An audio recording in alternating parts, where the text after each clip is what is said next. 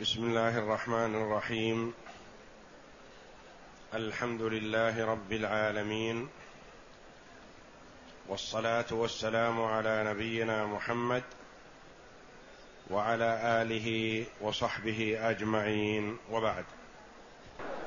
بسم الله. أعوذ بالله من الشيطان الرجيم.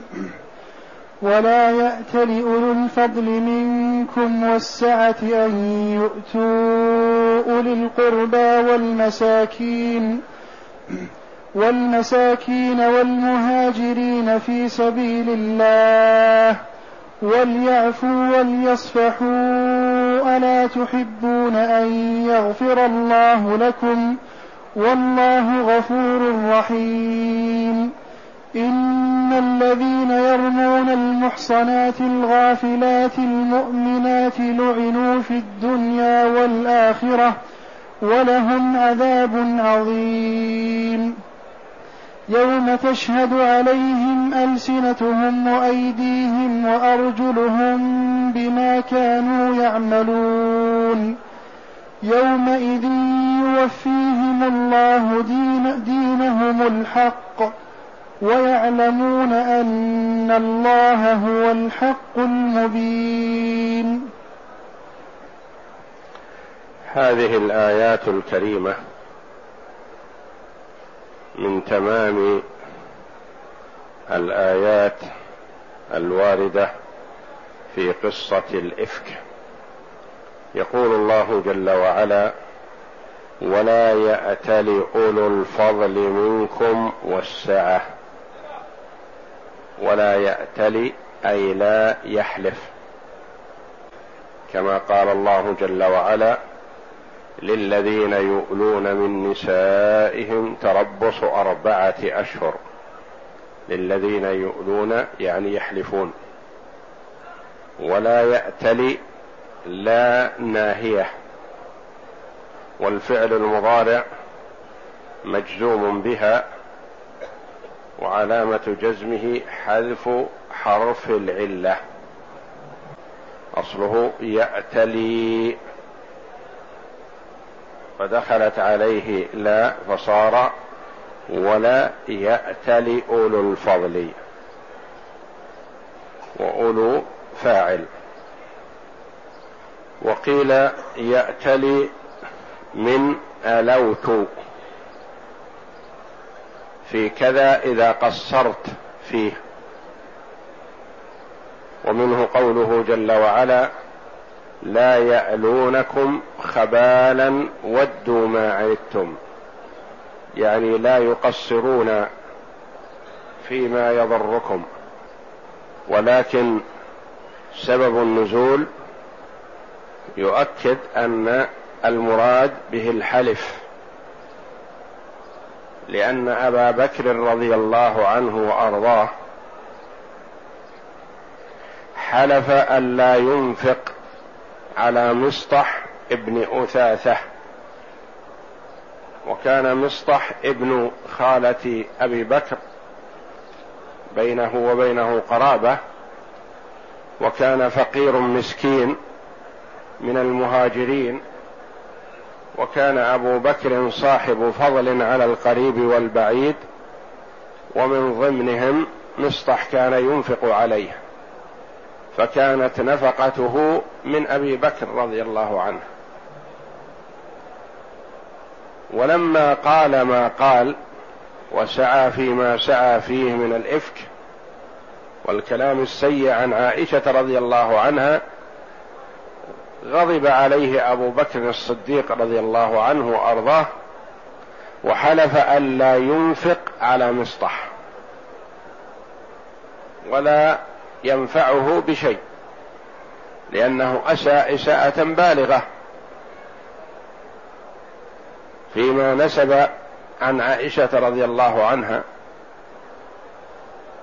فهو أساء إلى عائشة وإلى أبي بكر وإلى الرسول صلى الله عليه وسلم وإلى الصحابة فحلف عند ذلك أبو بكر ألا ينفعه بشيء ولا ينفق عليه.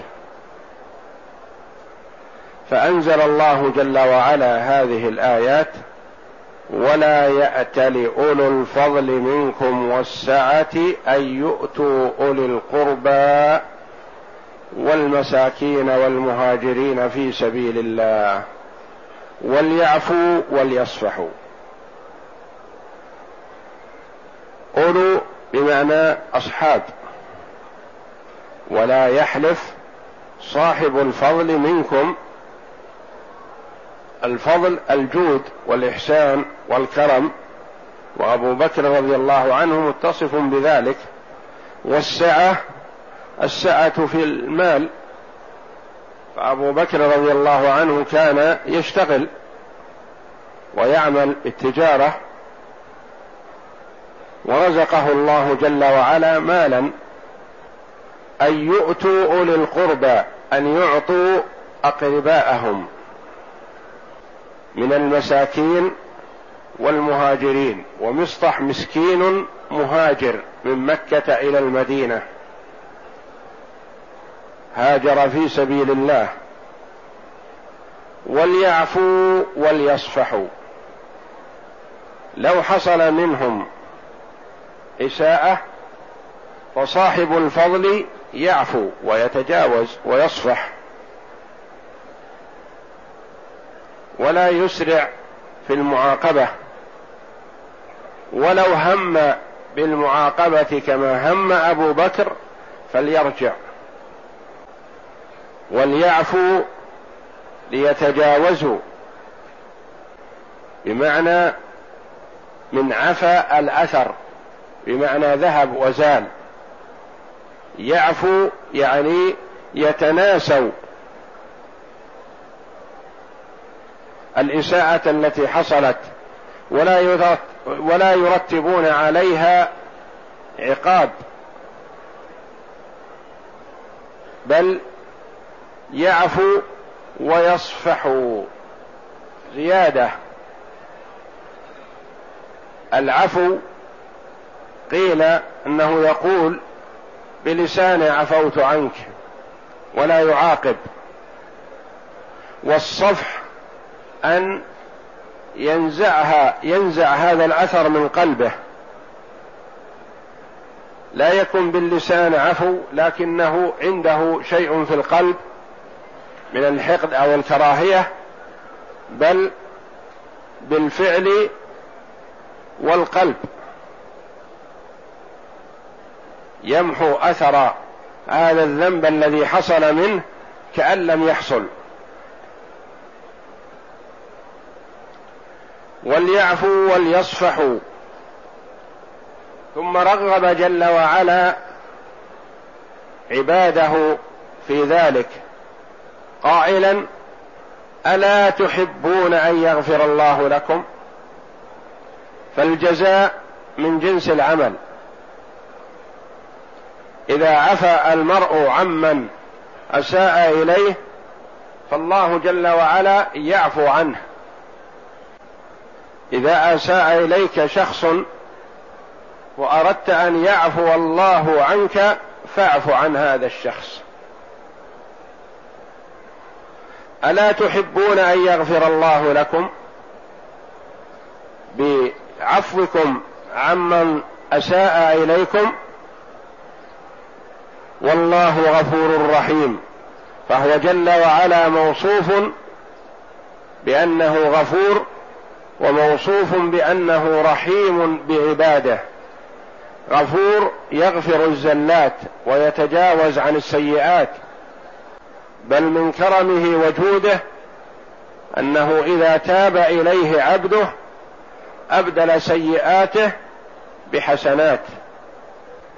والله غفور رحيم رحيم بعباده. ففي هذا حفز لهمم الأخيار بأن يتصفوا بهذه الصفة التي يحبها الله جل وعلا وهو موصوف بها سبحانه وتعالى على ما يليق بجلاله وعظمته. عند ذلك قال أبو بكر رضي الله عنه بلى والله إني أحب أن يغفر الله لي. وأعاد إلى مصطح ما كان يدفعه له من قبل من نفقة وبر رضي الله عنه وأرضاه. وقال رضي الله عنه إني والله ما حلفت على يمين فرأيت غيرها خيرا منها إلا أتيت الذي هو خير وتحللتها. وهذا قاله أبو بكر رضي الله عنه عند هذه القصة وهو حديث صحيح قاله النبي صلى الله عليه وسلم. لما حلف على يمين عليه الصلاة والسلام ثم تراجع عن ذلك حينما جاءه بعض الصحابة يطلبون الحمل من أجل الجهاد في سبيل الله حلف عليه الصلاة والسلام بأنه لا يحملهم ثم حملهم. فقيل له في ذلك عليه الصلاة والسلام فقال إني والله إن شاء الله ما حلفت على يمين فرايت غيرها خيرا منها إلا أتيت الذي هو خير وتحللتها. وهذا تشريع منه صلى الله عليه وسلم للأمة فالمرء قد يحلف بأنه لا يكلم فلانا أو يحلف بأنه لا يدخل دار فلان أو يحلف بأنه لا يعطي فلانا كذا أو يحلف بأنه لن يسمح لفلان بكذا ونحو ذلك سواء كان من الحلف من قريب لقريبه كالوالد حلف أن لا يعطي ولده أو لا يكلمه أو لا ينفعه بشيء أو نحو ذلك أو الوالدة حلفت أن لا تأكل من طعام ابنها أو أن لا تدخل بيته أو نحو ذلك أو قريب أو صديق أو أخ مسلم. فلا ينبغي للمرء إذا حلف وتبين له أن الصواب. خلاف ذلك أن لا يلج في يمينه ويستمر بل يكفر عن يمينه ويأتي الذي هو خير. فإذا حلف أن لا يكلم فلانا مثلا وليس من المصلحة هجر أخيه المسلم فأراد أن يتراجع يكفر عن يمين كفارة يمين ويكلم فلانا. أو حلف أن لا يأكل من طعامه أو حلف أن لا يدخل بيته أو حلف أن لا يعطيه شيئا أو أن لا يقبل منه كذا فيكفر عن يمينه ويأتي الذي هو خير. وكفارة المرء في عن يمينه خير له من أن يستمر على يمينه على خلاف الأولى. ولا يأتلي أولو الفضل منكم والسعة ولا يأتلي أولو الفضل منكم والسعة أن يؤتوا أولي القربى لأنه قريب له. والمساكين لأنه مسكين فقير. والمهاجرين في سبيل الله لأنه مهاجر في سبيل الله لكن زل هذه الزلة وندم واعتذر إلى أبي بكر رضي الله عنه وأقيم عليه الحد واعتذر بأنه يحضر مجلس حسان بن ثابت ويسمع ما يقال وينقله. وليعفوا وليصفحوا ألا تحبون أن يغفر الله لكم؟ لأن المرء إذا صفح وغفر وتجاوز تجاوز الله جل وعلا عنه. والرجل الذي وقف بين يدي الله جل وعلا الوارد في الحديث سأله الله جل وعلا عن عمله وكان من عادته في الدنيا أن يوصي عماله أن يتجاوزوا وينظر المعسر ويتجاوزوا عن غير القادر. فسأله الله جل وعلا عن عمله فأجاب بأنه كان يوصي عماله وسعاته بأن يتجاوزوا وينظروا فقال الله جل وعلا له أنا أحق بذلك منك تجاوزوا عن عبدي فتجاوز الله عنه جل وعلا لكونه موصوف بصفة التجاوز عن العباد والمسامحة. فهذه الآية نزلت في أبي بكر رضي الله عنه وسارع رضي الله عنه للامتثال. وقيل هي عامة في كثير من الصحابة من غيرتهم رضي الله عنهم وأرضاهم وحبهم لرسول الله صلى الله عليه وسلم ولأهل بيته. كثير منهم حلف بأن لا ينفع من تكلم في الإفك وإن كان قريبا له. فأنزل الله ذلك هذه فأنزل الله هذه الآية امرا لهم بالتجاوز والصفح والغفران عمن أساء. فهي لأبي بكر ولغيره من الصحابة الذين حلفوا الا ينفعوا أقرباءهم من فقراء ومساكين الذين تكلموا في الإفك. يقول ابن عباس رضي الله عنه كان ناس من أصحاب رسول الله صلى الله عليه وسلم قد رموا عائشة بالقبيح وأفشوا ذلك وتكلموا فيها. فأقسم ناس من أصحاب رسول من أصحاب النبي صلى الله عليه وسلم منهم أبو بكر الا يتصدقوا على رجل تكلم بشيء من هذا ولا يصلوه. ثم قال جل وعلا محذرا عباده عن الافتراء والإفك ورمي المحصنات الغافلات المؤمنات قائلا جل وعلا إن الذين يرمون المحصنات الغافلات المؤمنات لعنوا في الدنيا والآخرة ولهم عذاب عظيم. إن الذين يرمون المحصنات المراد رميهن بالزنا بفاحشة الزنا المحصنة العفيفة البعيدة عن الزنا. الغافلات المرأة الغافلة التي لم يخطر على بالها هذا الشيء من طهارة قلبها وطهر جيبها وبعدها عن الخنا لم يخطر على بالها هذا الشيء اطلاقا فهي بعيدة عنه كل البعد ولم تحدث نفسها به ولم تفكر فيه. ولم يخطر لها على بال. الغافلات المؤمنات المتصفات بالإيمان بالله ورسوله الذين يتعرضون لهؤلاء النسوة قال الله جل وعلا لعنوا في الدنيا والآخرة. واللعن هو الطرد والإبعاد. واللعن في الدنيا هو بإبعادهم عن صف المؤمنين وكراهية المؤمنين لهم وسلب العدالة منهم بأنهم ليسوا بذوي عدل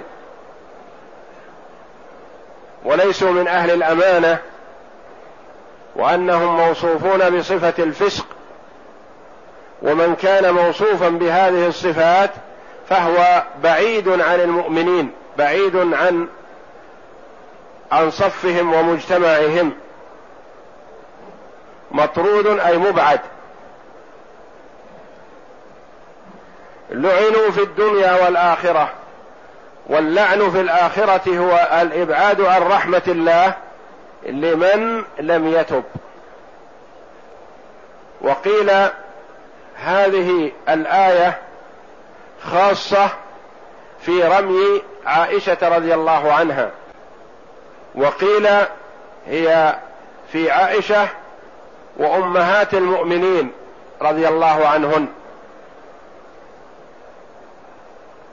وقيل هذه الآية في عبد الله بن أبي بن سلول لأن الله جل وعلا يعلم أنه يموت على نفاقه فهو مستحق لهذا الوعيد الشديد. ورجح ذلك سبب نزولها في هذه القصة. وقيل هي عامة في رمي المؤمنين والمؤمنات لأنه بالإجماع ما كان من اثم في رمي المؤمنات فهو كذلك في رمي المؤمنين من الرجال. لعنوا في الدنيا والآخرة ولهم عذاب عظيم. قيل هذا في من رمى عائشة بعدما برأها الله جل وعلا فهو يستحق هذا الوعيد. وبالإجماع من رمى عائشة بما طهرها الله جل وعلا منه فهو كافر خارج من ملة الإسلام لأنه مكذب لله جل وعلا. ومن كذب الله كفر. فبإجماع المسلمين من رمى عائشة بعدما برأها الله جل وعلا بما برأها به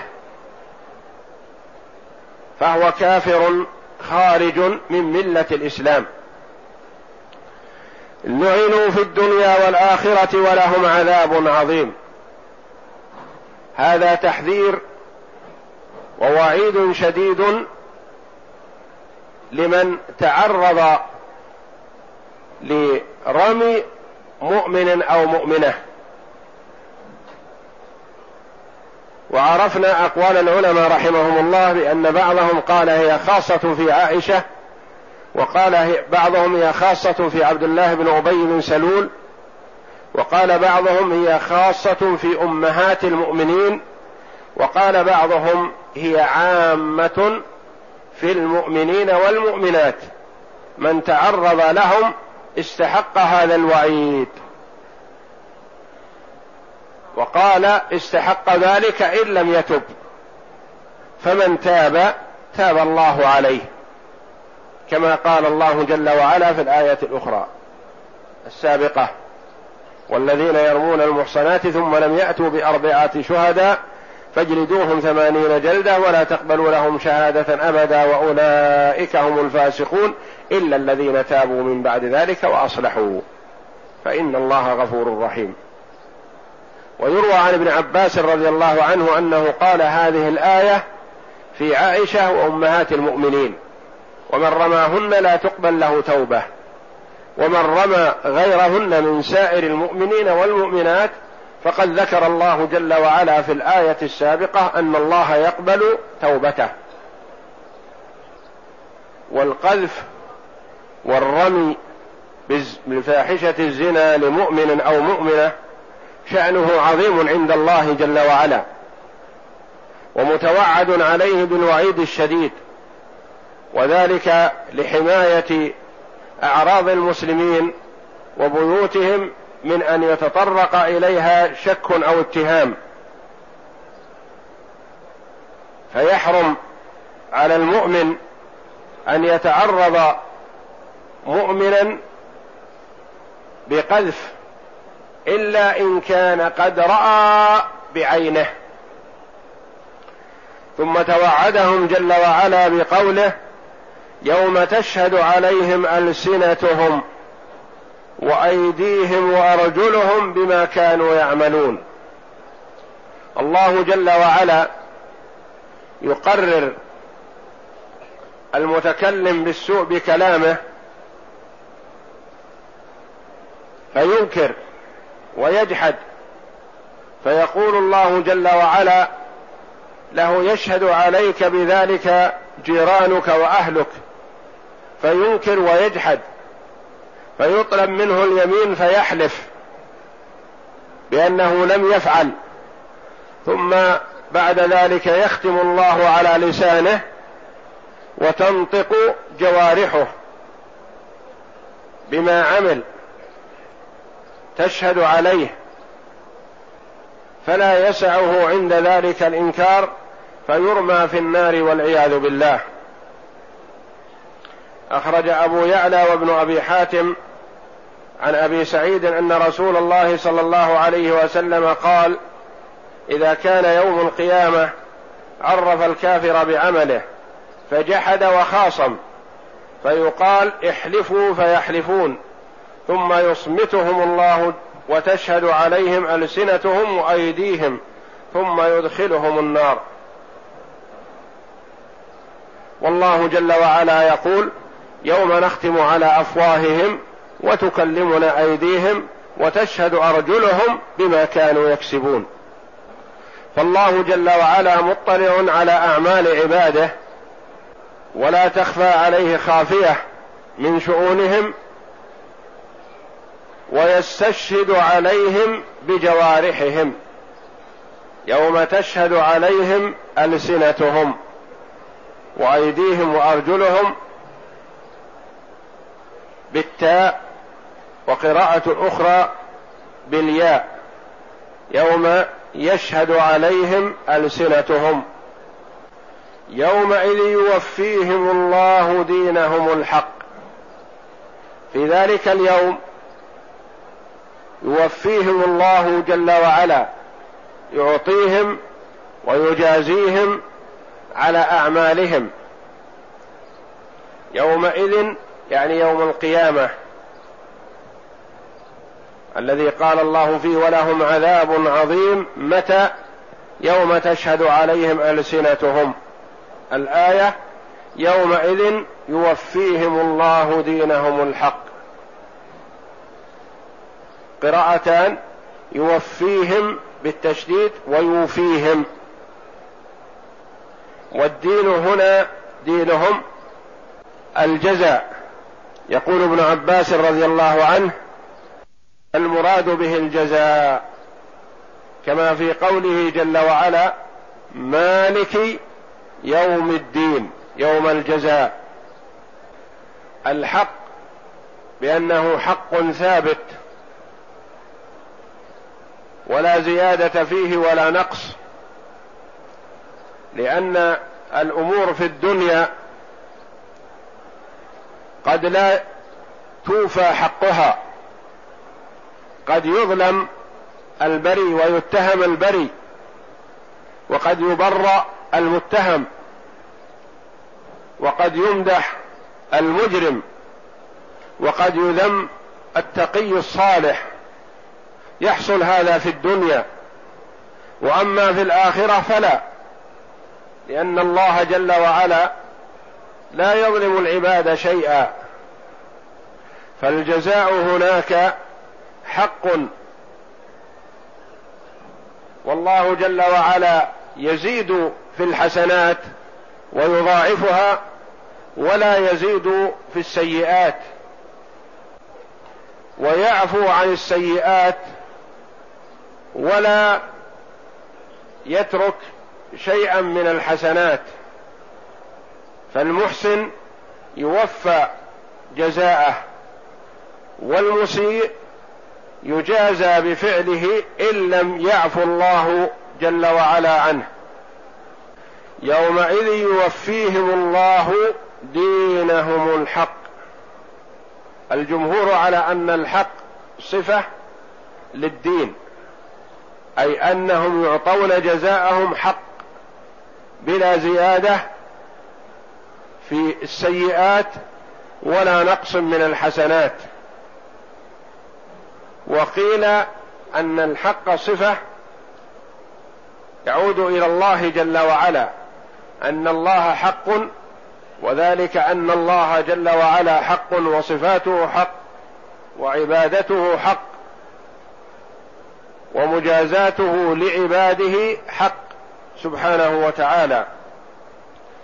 يومئذ يوفيهم الله دينهم الحق ويعلمون أن الله هو الحق المبين.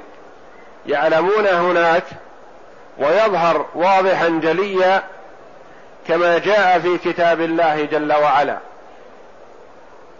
جاء في كتاب الله جل وعلا أن الله هو الحق وهو الحق المبين وهذا يؤمن به المؤمن وينكره ويجحده الكافر والفاجر.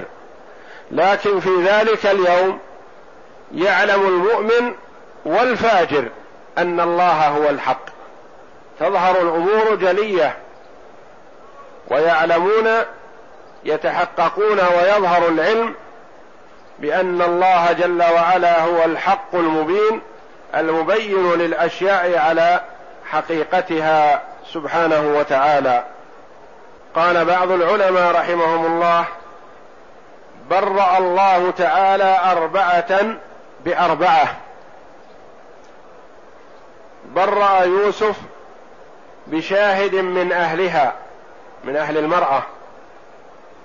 وموسى بالحجر الذي ذهب بقميصه. ومريم بإنطاق ولدها.